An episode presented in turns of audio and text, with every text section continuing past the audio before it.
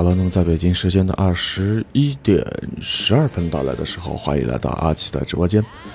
呃，这是一个周六的晚上，然后呢，今天晚上要和大家聊到的这个情感世界的话题，主要分作两个方面。那么在今天的这个节目的上半段的时间当中，阿奇要和大家说到的是 A A 制的婚姻，大多数呢都是塑料的，呃。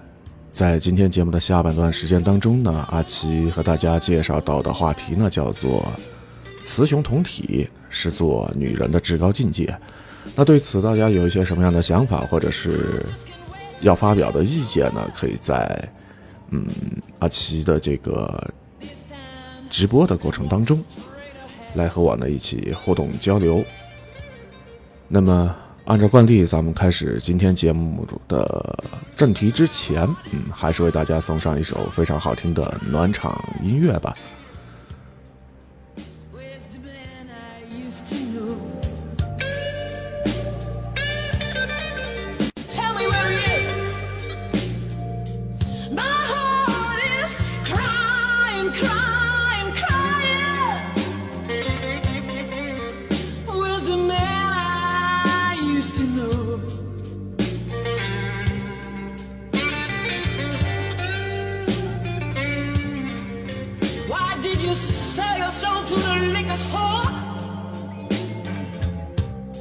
this kind of man I can live no more.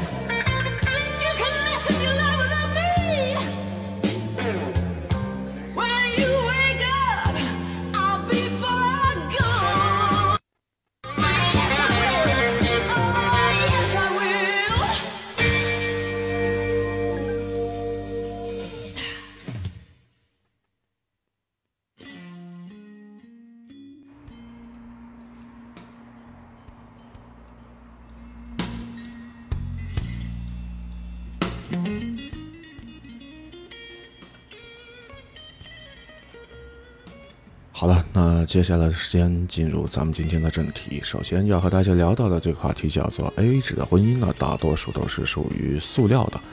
呃，为什么这么说呢？因为在之前阿奇我看到过这样的一则新闻，说的是什么呢？呃，有那么一对夫妇，一直是秉承着 A A 制的婚姻，在经济上呢，他们可以说是互不干涉，然后在这个生活的开销上呢，也是两个人呢平均来分摊。直到有那么一天的时候，这个女方呢怀孕生子了，然后开始休产假。这个时候呢，呃，她的工资呢就开始缩水了。于是呢，她就开始找她的老公呢来寻求帮助，呃，希望什么呢？她的老公帮她支付一部分生活上的费用。而这个时候，这家的老公呢，对她表示，就说给钱可以，但是只能够在这个里边呢是算借给你。之后呢，你休完产假之后上班了以后呢，就要把这个钱呢还给我。那么在听了这个之后呢，这个女生瞬间就崩溃了。她说，她的这个老公是月收入一万五左右，花这点钱的话，明明可以是绰绰有余的。但是却是在他最为需要帮助的时候，采用了这种袖手旁观的方式，实在是太过分了。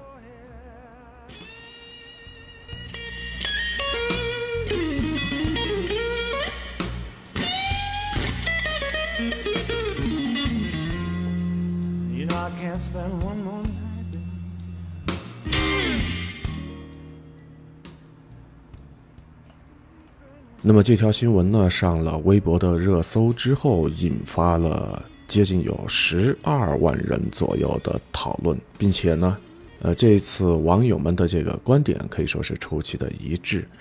呃，有网友就说：“生孩子你们 AA 制了吗？”或者说：“怀孕的时候难道说是你怀五个月，他怀五个月？”或者说：“喂奶的时候他喂一一天啊，你喂一天这个样子吗？”所以你看，这些网友的这些评论也是非常的犀利，也是非常的尖锐啊，戳中了这个呃痛点吧，可以这样说。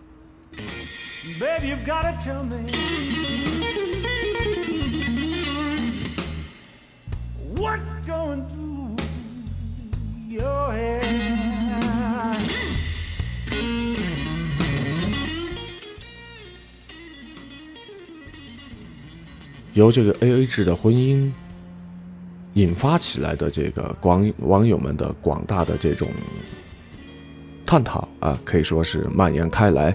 于是乎呢，在这里边有人就脑洞大开的说：“嗯，既然这个生孩子要实行 A A 制的话，那还不如干脆这样，日常生活当中通通都用这个 A A 制吧。那比如说，呃，两口子各洗各的衣服，各洗各的碗。”或者说打扫房间的时候，一人打扫一半啊，要么就是一人打扫一天。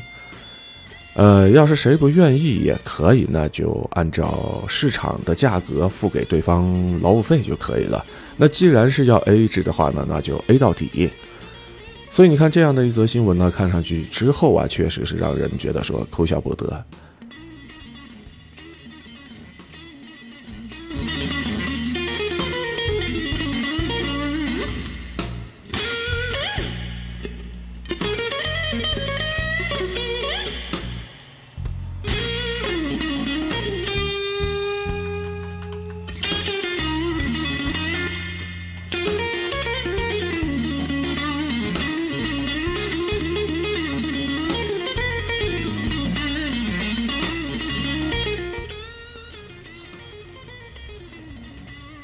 其实阿奇我也听到过很多人讨论过这种 AA 制的婚姻。那么在这个里边呢，其中有那么一个朋友呢，他就认识一对 AA 制的夫妻。呃，这一家呢也是非常的奇葩，可以这样说吧，连他们儿子的这个学费以及生活费呢，都是斤斤计较，必须在这个里边是算得清清楚楚。那如果说女方家里边有人生病的话，她在这个过程当中宁愿向身边的朋友借钱，都不会去找她的老公，因为什么呢？知道她不肯，不肯在这边会给她钱的。呃，于是我这个朋友就觉得很困惑，说呀，感觉呃，他认识的这家两口子呢，一点都不像夫妻，甚至还没有什么呢那种合租房屋的，呃，租客之间的那种亲密。呃，像这样的一种婚呢，其实你说。结了有什么样的意思呢？啊，说句实在话，听到这儿，阿奇我个人认为我也不太明白这婚到底是结了干嘛用的呢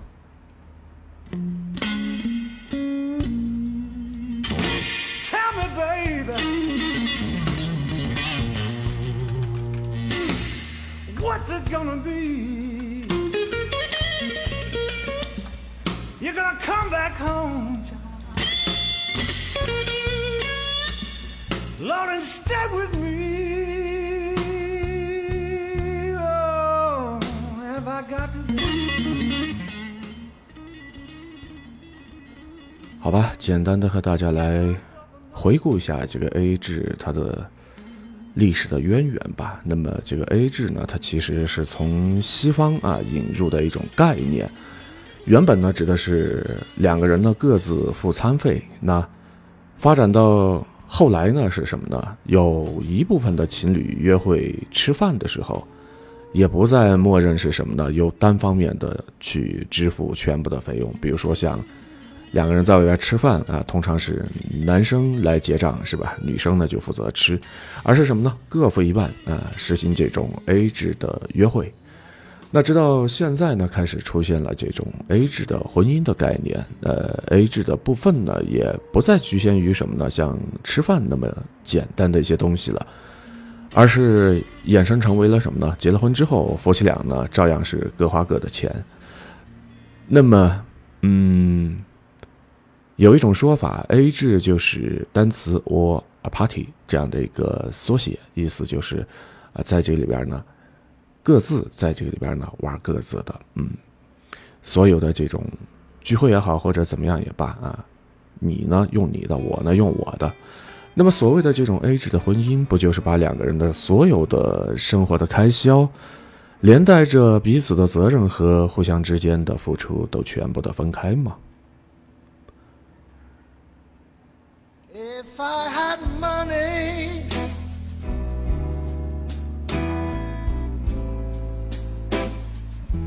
？I'd buy those people a place to stay.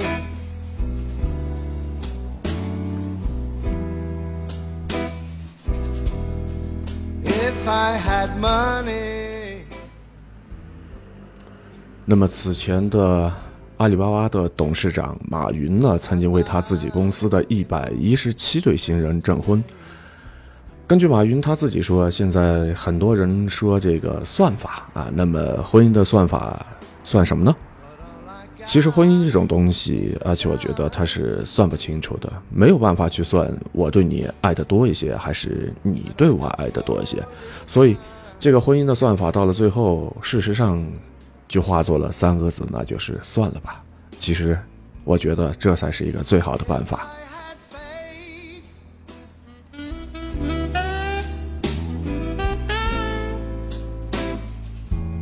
I'd get down on my knees.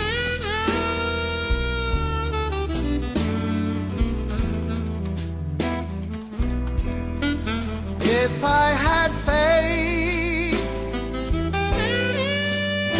oh, I'd get down on my knees.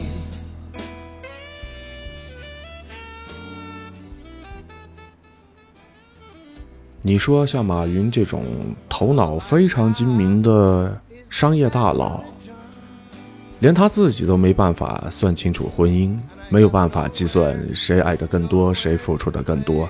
所以你看，在这个过程当中，其实选择了和一个人结婚，组建一个家庭的话，那你就不可能像面对工作或者说面对同事一样的，呃，权责分明吧，算的那么清楚，对吧？呃，与此同时呢，你也更不可能说跟他在一个屋檐下画出了这个所谓的楚河汉界，把所有的事情呢都全部的分开。那如果真到了那一步，把所有的这些东西全部分开了之后，也就不是正儿八经的过日子了。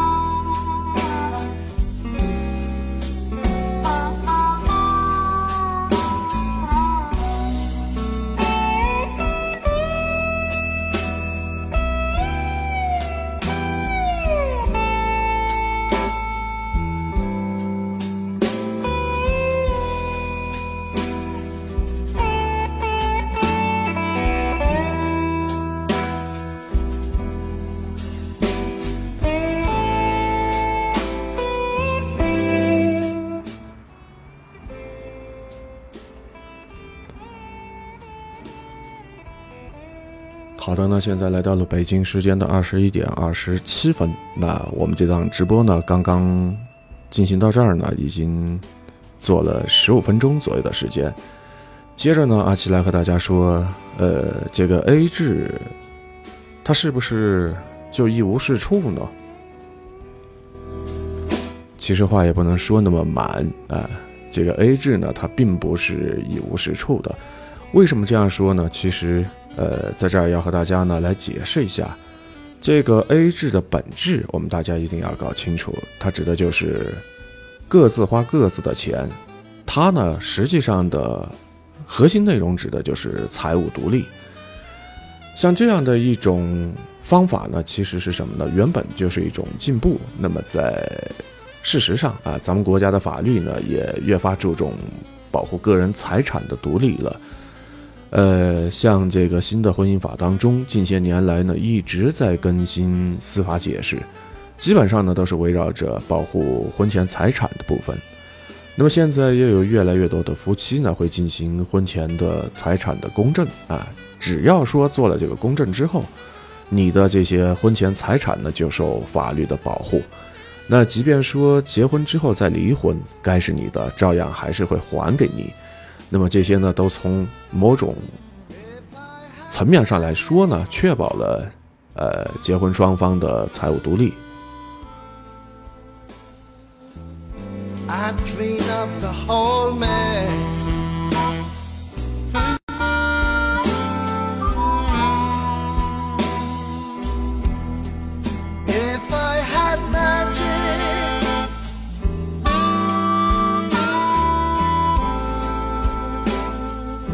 I clean up that awful mess.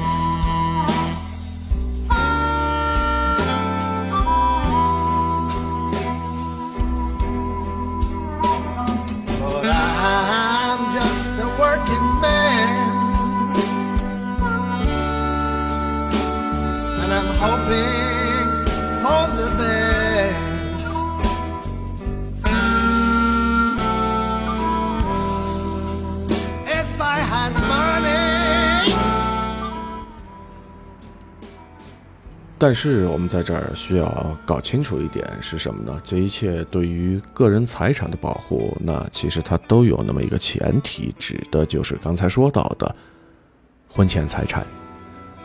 结婚之前，你的就是你的，我的就是你我的，啊，可以说是泾渭分明，互不干涉，这都没有问题，对吧？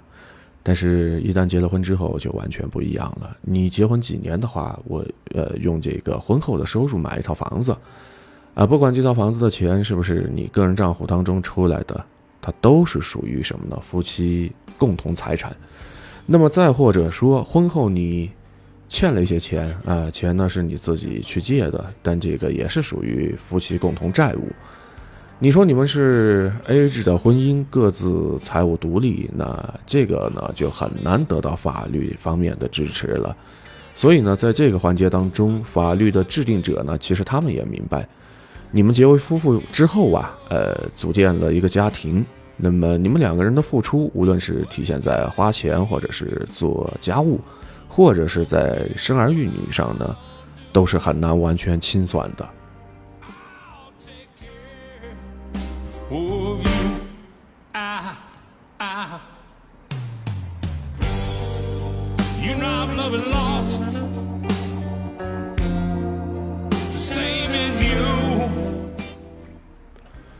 简单一点来说，那么用一句话来概括的话，你说，你有没有一种行之有效的办法去衡量，为家庭花了一百万的人和生了一个孩子，并且把这个孩子抚养长大的人，他们两者之间，你说哪一个贡献更大呢？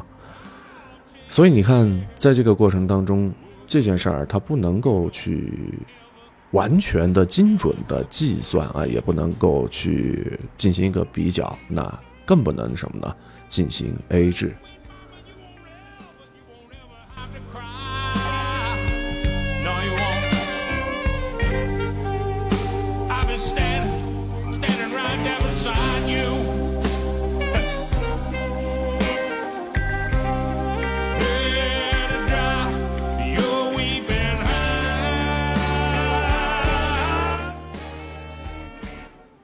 在这儿呢，阿奇我还想到了经济学家薛兆丰提出过的这样的一个概念。呃，他说是什么呢？就算是把婚姻看作是合同的话，那也是一种最为复杂的合同。我们的传统通常是什么呢？女性在婚姻当中或者恋爱过程当中早那么一点付出，呃，在二十岁到三十岁之间啊，生孩子或者说照顾孩子，为了这个家庭呢做出牺牲。而男性的话，他的这个发力呢，通常是在后边啊，在三十五岁到四十五岁的时候，他们呢可能是达到事业的巅峰，可以为这个家庭、为妻子和孩子呢提供更多的资源。呃，那么在后边发力的男性，到了三十五岁的时候，如果他在这个过程当中啊，这个男人他没有一种契约精神的话。是不是就可以将自己的妻子放下来，不再带着对方了呢？所以你看，在这个里边，是不是一种非常可怕的假设？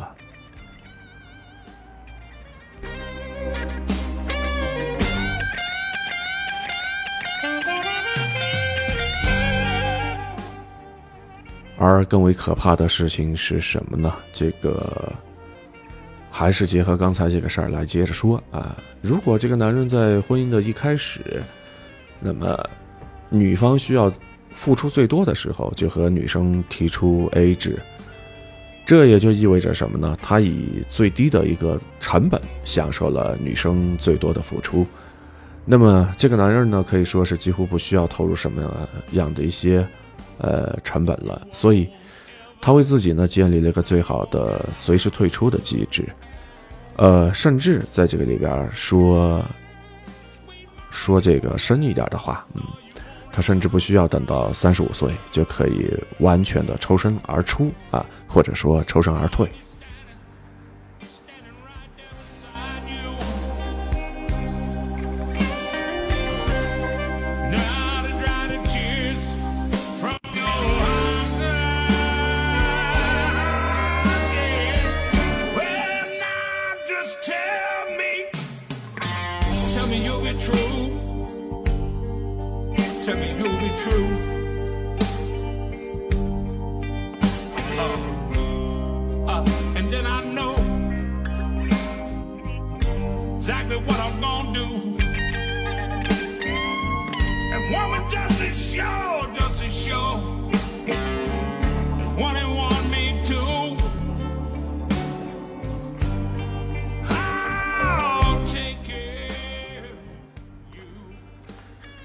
说句实在话，呃，说到这个婚恋当中花钱的话题，其实阿奇我都是非常慎重的。呃，我们当下的一些观念是什么呢？就说女生要经济独立，然后男女要平等啊，然后呢，女生不需要花女呃这个男生的钱。呃，包括什么呢？包括就是在几年前。嗯，杨幂在接受采访的时候呢，她就曾经公开表示，她买房的时候都不需要和刘恺威商量的，因为什么呢？她买得起。呃，这个节目播出之后，广大的网友呢可以说是一片叫好声啊，说这个杨幂是又酷又独立，是新时代的新女性。可是没过多久呢，呃，她就和刘恺威呢离婚了。所以你看。很多的女生普遍也不想啊，也不需要在这个经济上去依赖男人啊。这样的一件事儿呢，当然是件好事情。但是反过来说，作为男人的话，呃，在这儿阿奇我一定要说的一句话是什么呢？为喜欢的女生花钱是咱们表达爱最为直观的一种方式。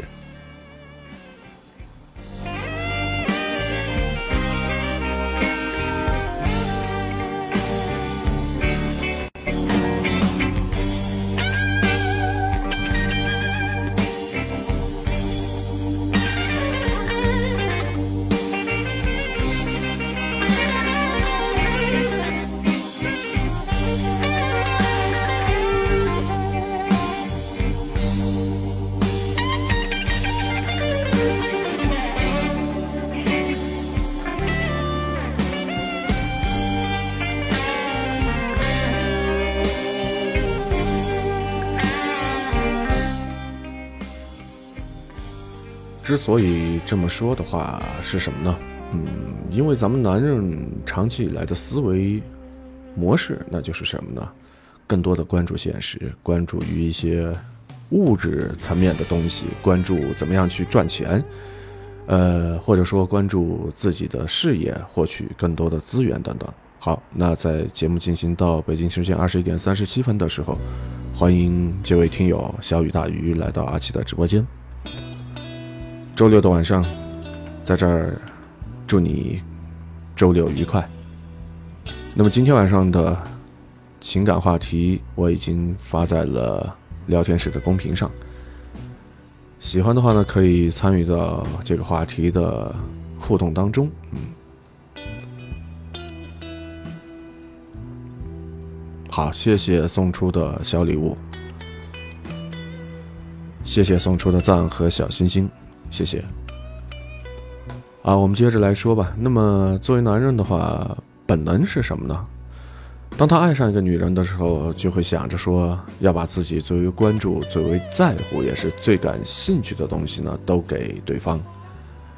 那其中最最重要的一点呢，就是什么呢？舍得为这个心爱的女人呢花钱。其实这个也就像是女生的思维方式，更关注啊，更加关注情绪和内心的世界。所以说，女生一旦爱上一个男生的话，她就会情不自禁的对他患得患失，变得是更为敏感，投入更多的情绪一样。那说到这种不贪图男人的钱，也是当下很多时尚女性的独立的一面。但是反过来讲，如果说一个男人对你总是什么都斤斤计较，甚至跟你提出了结了婚之后还要进行 AA 制的话，那就叫做什么呢？没有责任心，也没有担当。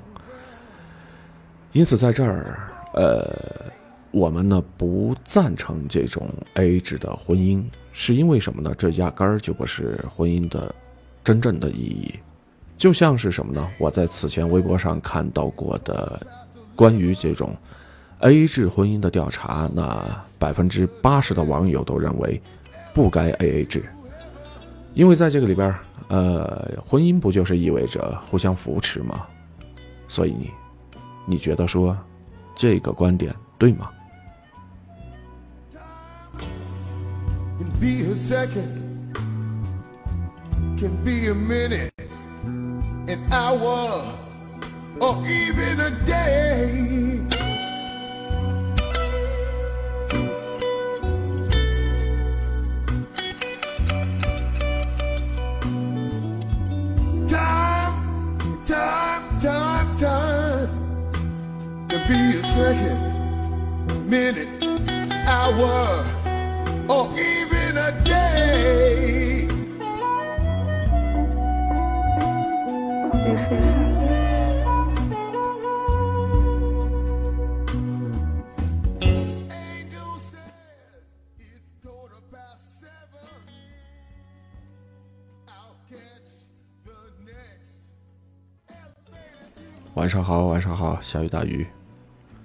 啊，刚刚邀请你上麦，但是你把这个麦给关闭了。刚好，呃，说到这儿，咱们这个节目的前半段告一个段落。嗯，正在找一首适合的歌曲啊，想在这个里边呢播放一下，看看找一首什么样的歌曲啊，来听听这首吧，非常熟悉的一首老歌，叫做《蓝色珊瑚礁》，一起来欣赏吧。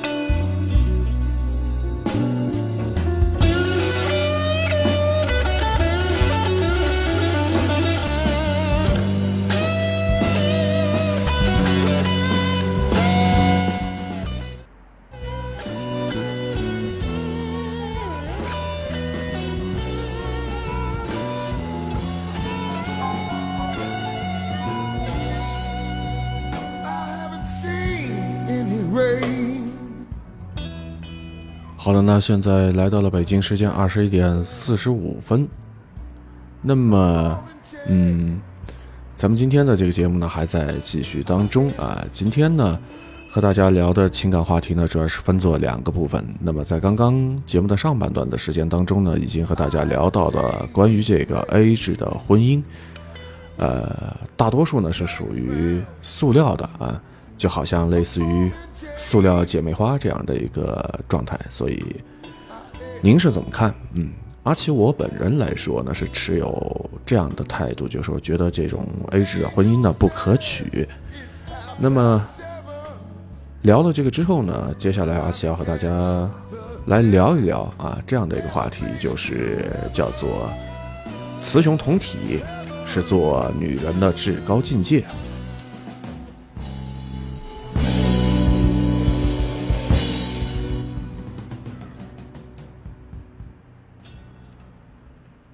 分享一个我最近看到的东西吧，啊，是什么呢？关于男人和女人的共情力的差异。啊，所谓的共情力指的就是同情别人、理解别人，然后对别人的遭遇和心情设身处地的能力。那么，大多数的人的印象当中，一般的都是什么呢？女生可能比较擅长于这方面。而一些钢铁直男呢，就往往不行。那是不是这样的呢？其实这个答案还真的是这样。嗯，为什么这么说呢？那么在心理学上啊，心理学家们呢做了很多的问卷调查，和咱们的这个生活当中看到的其实也差不多。那么女生的共情力呢，普遍呢就是要比男人要强。这似乎呢是女人特有的天赋啊，但是在这个实验当中啊，其实还有后半段。呃，心理学家们说了，你们做问卷的时候啊，做这些问卷的时候呢，都要认真一点啊。得分高的呢，在这个里边呢，直接给你好处，那就是发钱啊。引入了这个金钱的奖励机制之后啊，男人们隐藏的共情能力，个个就是井喷式的爆发。那做起这个问卷的话，有如神助啊，呃，使出了洪荒之力了。一下子呢，就冲到了和女人差不多的水平。反倒是什么呢？这些女生们呢，是一如既往的发挥稳定啊。至于说你给不给钱，我的能力就摆在这儿啊，不多不少。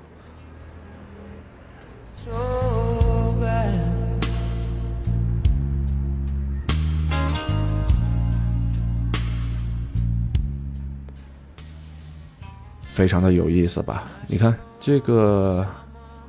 研究的成果啊，真的说上去呢，挺有意思的，因为他在这个里边呢，生动的揭示了男人和女人在思维方式上最明显的一种差异。呃，这么说吧，女生的思维方式呢，往往是比较内向，也比较含蓄的。呃，她更喜欢什么呢？关注内心世界的东西，关注情绪，关注一些细节方面，关注。感受等等，所以说让女生去共情别人的话，那通常呢本身就比较容易。这个呢就是他们与生俱来的技能点。你在这个里边，至于说给不给他们那些所谓的奖励，其实他们都能够自如的把这个技能呢发挥到最大化。而反过来说，男人们就不一样了，他们的这种思维方式是外向的，嗯，他们喜欢关注外界，然后呢掠夺资源，啊，攻城略地，对吧？然后呢走上人生的巅峰，那这些东西会让他们觉得说是热血沸腾啊。至于说像像是一些这种嗯细枝末节的一些情绪，他们真的往往有的时候不太在行啊，真的不太在行。嗯，所以在这个过程当中，只有给他们足够的外在的激励，他们才会不辞辛劳的，嗯，勤能补拙吧，然后努力的挖掘自身的潜能，好把这个奖励呢拿到手。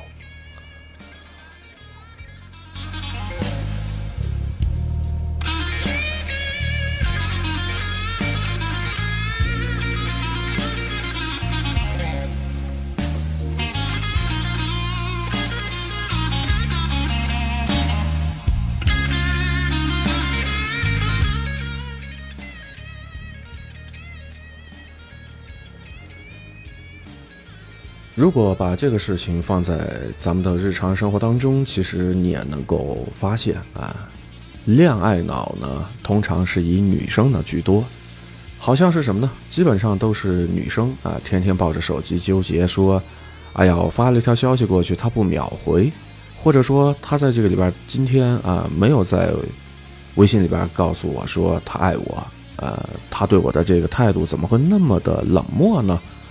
然后呢，在这儿就会伤春悲秋的难过好半天，因为什么呢？这个恋爱这件事儿非常完美的契合了女性思维的两个关键的要素，那就是情绪和什么呢？细节。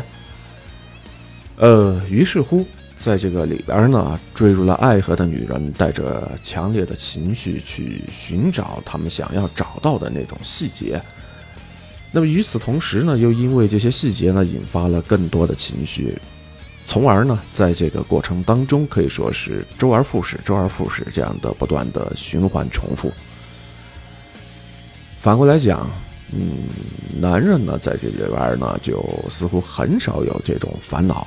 让男人们为之亢奋的是什么呢？永远都是金钱，是事业啊，是什么呢？买房买车，以及呢，怎么样去结识更多的异性朋友。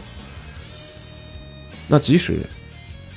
这个男人啊，头脑发热、为爱痴狂了，但是他呢，往往也会比女人呢显得简单粗暴得多。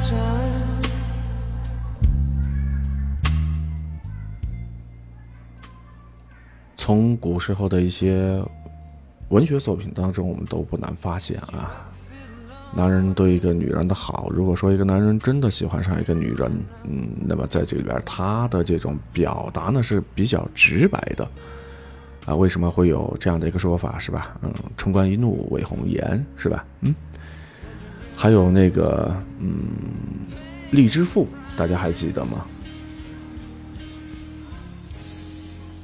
我想，聪明的你应该是想到了啊，阿奇要说到的这个，呃，也可以这么说吧。其实，在这个感情上，男人真的没有那么多的情绪层面的纠结。他们觉得说是什么呢？只要我有的啊，只要在这里边你想要的，我都会给你。呃，或者可以这么说吧，为了你的话，我什么都能够放弃。这个其实就是男人表达爱的一种方式啊，依然是出现在现实的层面的。那么你要说在这个里边，这两者之间，嗯，没有哪一种更好，就像是什么呢？咱们的老祖先啊，远古时期求生存的时候，原始社会嘛，对吧？男人狩猎，然后女人呢采摘。你很难说哪种手段更好用，更能够让你活下去。而最能够确保自己活下去的是什么呢？你既能够狩猎，也能够采摘，然后男人和女人的这种求生方式，你都能够 get 到。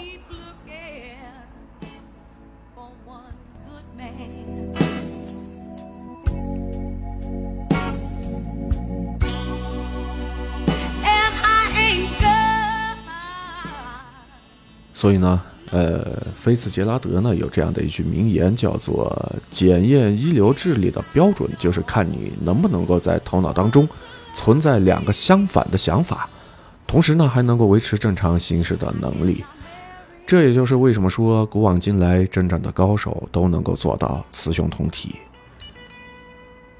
女人的雌雄同体，事实上指的就是你在保持女性原本的啊、向内探索的思维方式的同时呢，也能够学习到男人的向外探索的能力。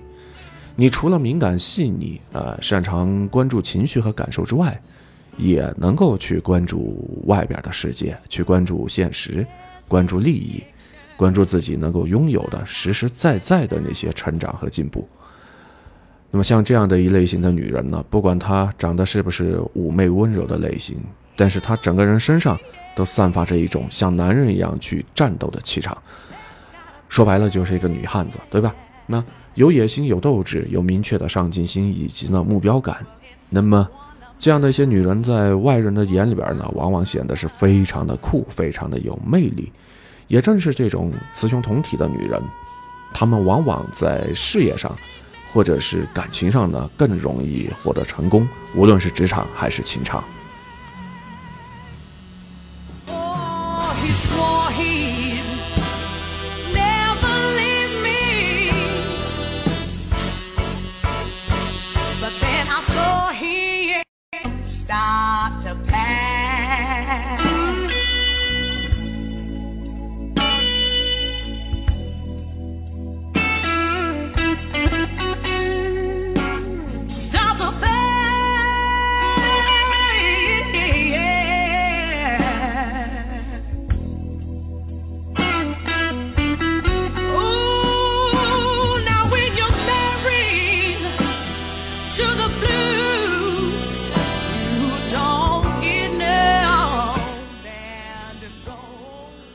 来给大家举那么一个例子吧，嗯，被称作是鲜肉收割机的萧亚轩，在微博上有大把的女孩求萧亚轩出书，教他们怎么样去谈恋爱。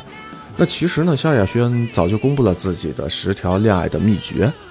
那么这个萧亚轩的十条恋爱守则指的是什么呢？在这儿，阿七和大家来分享一下。嗯，首先第一点就是什么呢？一定要出门去认识新的朋友。然后呢，第二个方面呢，指的就是放下自己所谓的矜持啊，放下自己的一些矜持。那第三呢，就是要选对地点，遇到爱啊，在对的地点，然后呢，遇到合适的爱人。呃，第四个方面呢，就是认清事实，他其实没有那么喜欢你。哎，这个就是一定要看清楚啊，要认清眼下的事实。呃，第五点呢，那就是不要时时刻刻的黏着对方。第六个方面，在恋爱的过程当中，你要学会适时的啊，适当的转移注意力。第七个要点，那就是坚守爱情的原则，不要被爱情呢给冲昏头脑。第八点呢，说的就是这个好姐妹啊，永远都是你的后盾。第九，两人之间的沟通呢是非常重要的事情。那最后的一个方面呢，指的就是分手了之后不爱了也没关系啊，当中呢爱过就好了。你看，通过这十点恋爱守则或者说这个恋爱秘诀吧，基本上都是偏什么呢？男性的，多出门认识新朋友，不粘人，学会转移注意力啊，恋爱当中也不忽略好朋友，坚守原则。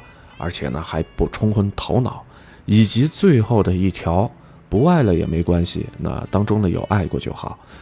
所有的这一切都透露出这样的一个信号，那就是什么呢？嗯，不要沉迷于小情绪当中，要学会关注除了男朋友之外的更大的世界。你看，所有的这些是不是讲到了，就是符合于刚才阿奇和大家说到的，要学会这种男人的外向思维吗？我们大家不妨再来看一看夏亚轩恋爱当中的做法。她喜欢一个男人的话，他会非常的直截了当，呃，他会说：“我介绍资源给你啊，或者说我在低谷的时候，哦，在你低谷的时候，然后呢，我会力挺你，然后呢，我喜欢你的话呢，我会开着我的豪车去接你。你看，这也更偏向于男人表达爱的方式吧，是吧？当一个男孩喜欢一个女孩的时候。”送花啊，吃饭，然后呢接送，对吧？这都是男生追女生的一些惯用的一些伎俩吧。那与此同时，呃，我要说的是什么呢？萧亚轩对自己都是比较够狠的了。虽然说他已经到了不惑这样的一个年纪了，但是看看他的长相和身材，配上一个二十多岁的小男生或者说小鲜肉的话。那完全是没有违和感的呀，对吧？在他的那个社交平台上，最多的就是什么呢？呃，健身的照片甚至在他的家里边，他都装了一个健身房，时刻关注身材管理。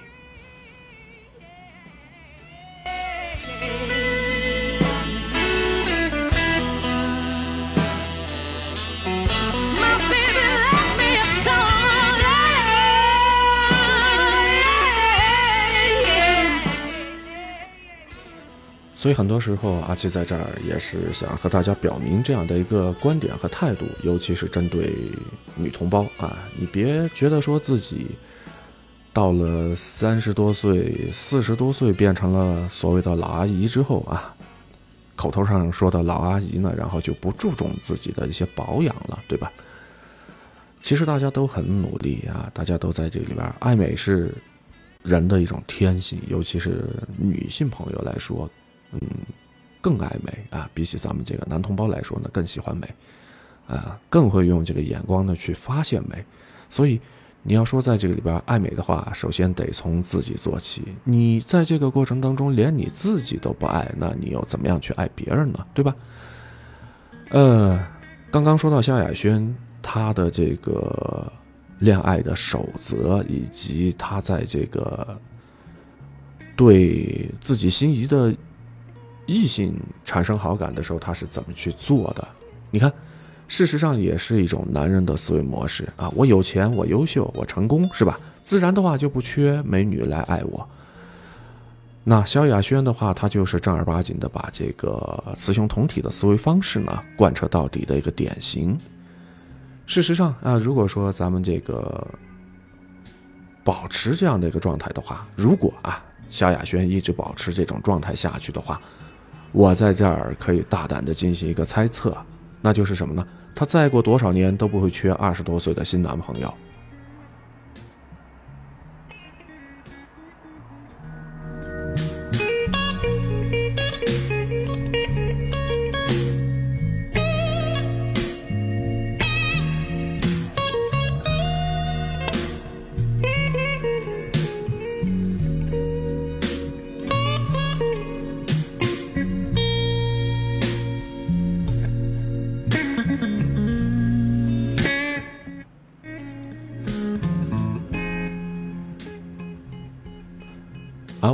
说一说和萧亚轩道路完全不同的女人，相信大家也是对她非常的熟悉，那就是奶茶妹妹。我知道很多人对她都有看法，呃，但是不得不承认，她也是一个能够做到雌雄同体的狠角色。为什么这么说呢？你别看她长得甜美柔弱啊，其实她的内心当中是非常强大的，也是特别有目标感的。她嫁给刘强东啊，这个一个富商是吧？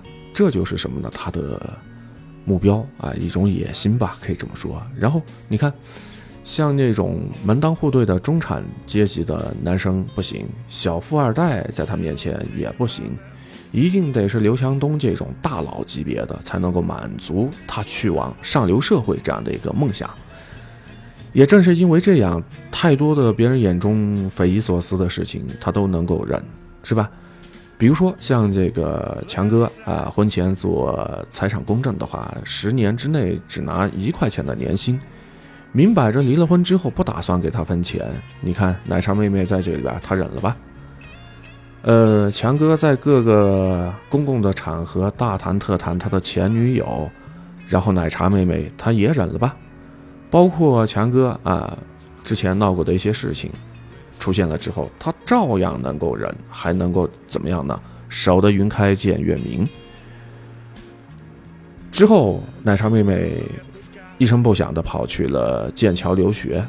她之所以这样做的话，是因为她太清楚自己到底想要什么啊、也太清楚，如果说想要得到这些的话，她必须要去付出一些什么。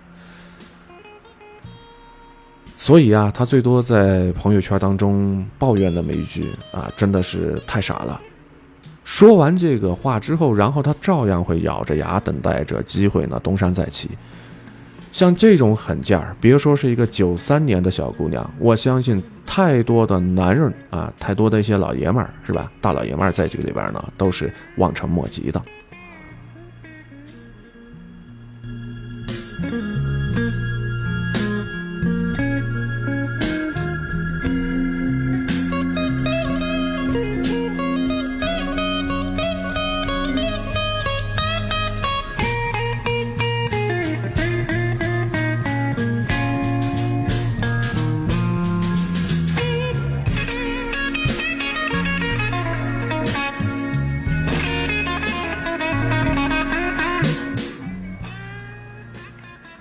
那其实做今天晚上这档直播之前，我也一直在想啊，所谓的这种男女的思维差异，到底它是属于先天的还是后天的呢？直到现在我都没想明白。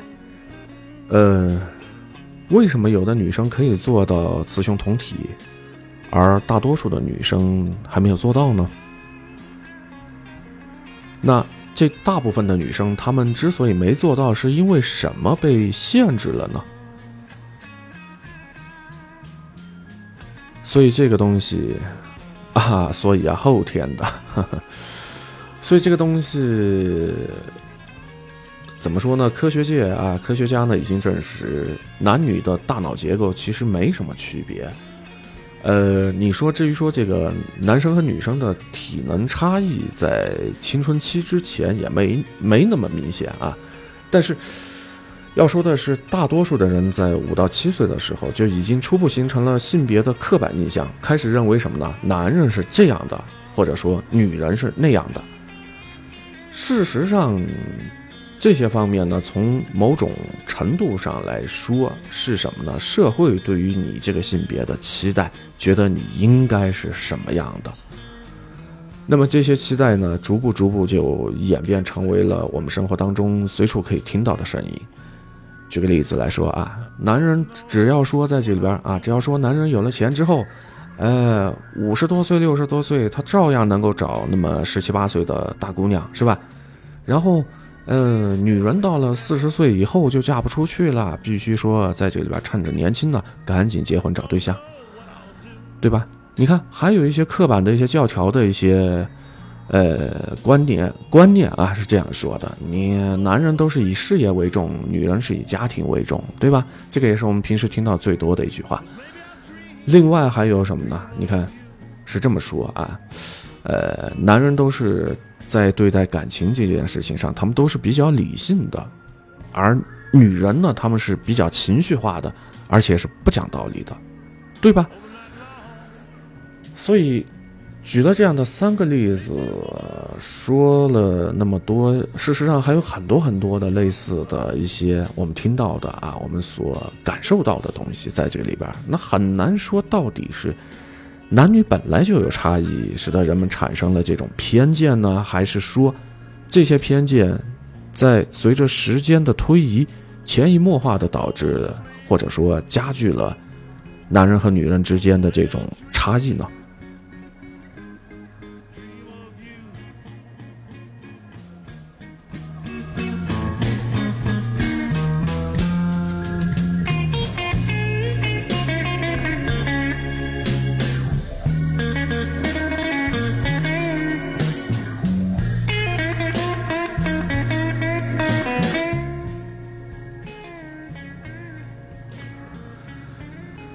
但是在这个过程当中，其实我们大家都深知这一点啊。随着社会的变革，然后男性和女性越发的平等啊，越来越多的女人呢开始学习曾经只属于男人的品质，比如说像上进、理性啊、有野心、有目标感等等等等。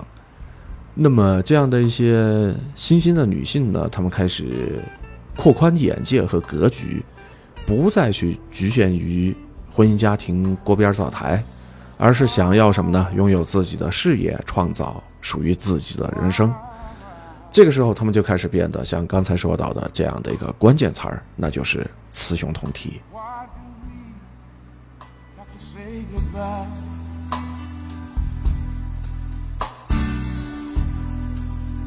Can you tell me why?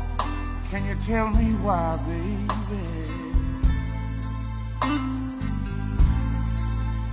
Why do love 简单的来总结一下吧，今天节目的尾声部分，那有这样的一句话，希望大家好好学，好好听啊。实在记不住的话，可以拿出小本子把它记下来。我今天晚上真的要蹦出这样的一句金玉良言了啊！说的是什么呢？我觉得啊，而且我其实我个人认为是以下的这样一句话吧，叫做什么呢？呃，具有多元思维的人，记住啊，具有多元思维，不是那种单向思维的啊。具有多元思维的人呢，他们往往会打破对男女角色的传统定义。你赞成吗？哎，再来听一听啊！具有多元思维的人，往往会打破对男女角色的传统定义。怎么样来理解这句话？再来跟大家解释一下吧。也就是说啊，聪明有创造力的女孩啊，聪明的有创造力的女孩，比其他的女孩呢更具备有支配欲，同时呢也显得更为坚强。而具有创造力的男孩的话，同样呢也会比其他的男孩呢更为随和、更为敏感。那么这种雌雄同体的人吧，呃，能够怎么样呢？他们在拥有本身的这些特质的时候，还能够进入到另一种层面上啊，去挖掘更深的一些东西，所以。他能够在这个里边以多那么一种方式啊，看到这个世界，跟眼下的世界呢来进行交流。心有多大，舞台就会有多大。所以呢，他们的这个前路相对来说要比普通的人呢更为宽广。也必然呢拥有更多种的可能性吧。嗯，这就是今天晚上和大家聊到的节目当中啊后半部分的内容，叫做“雌雄同体是做女人的至高境界”。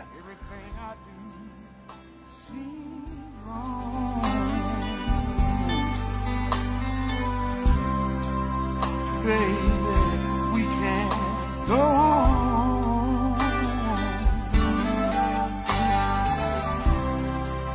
Just let me know what I should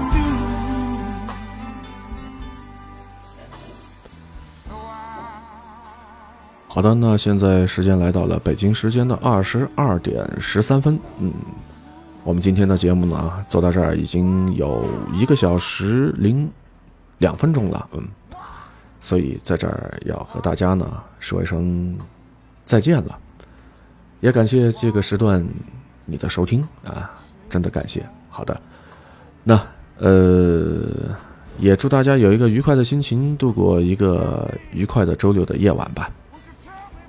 我是阿奇，那么咱们在下一次的直播节目当中不见不散了。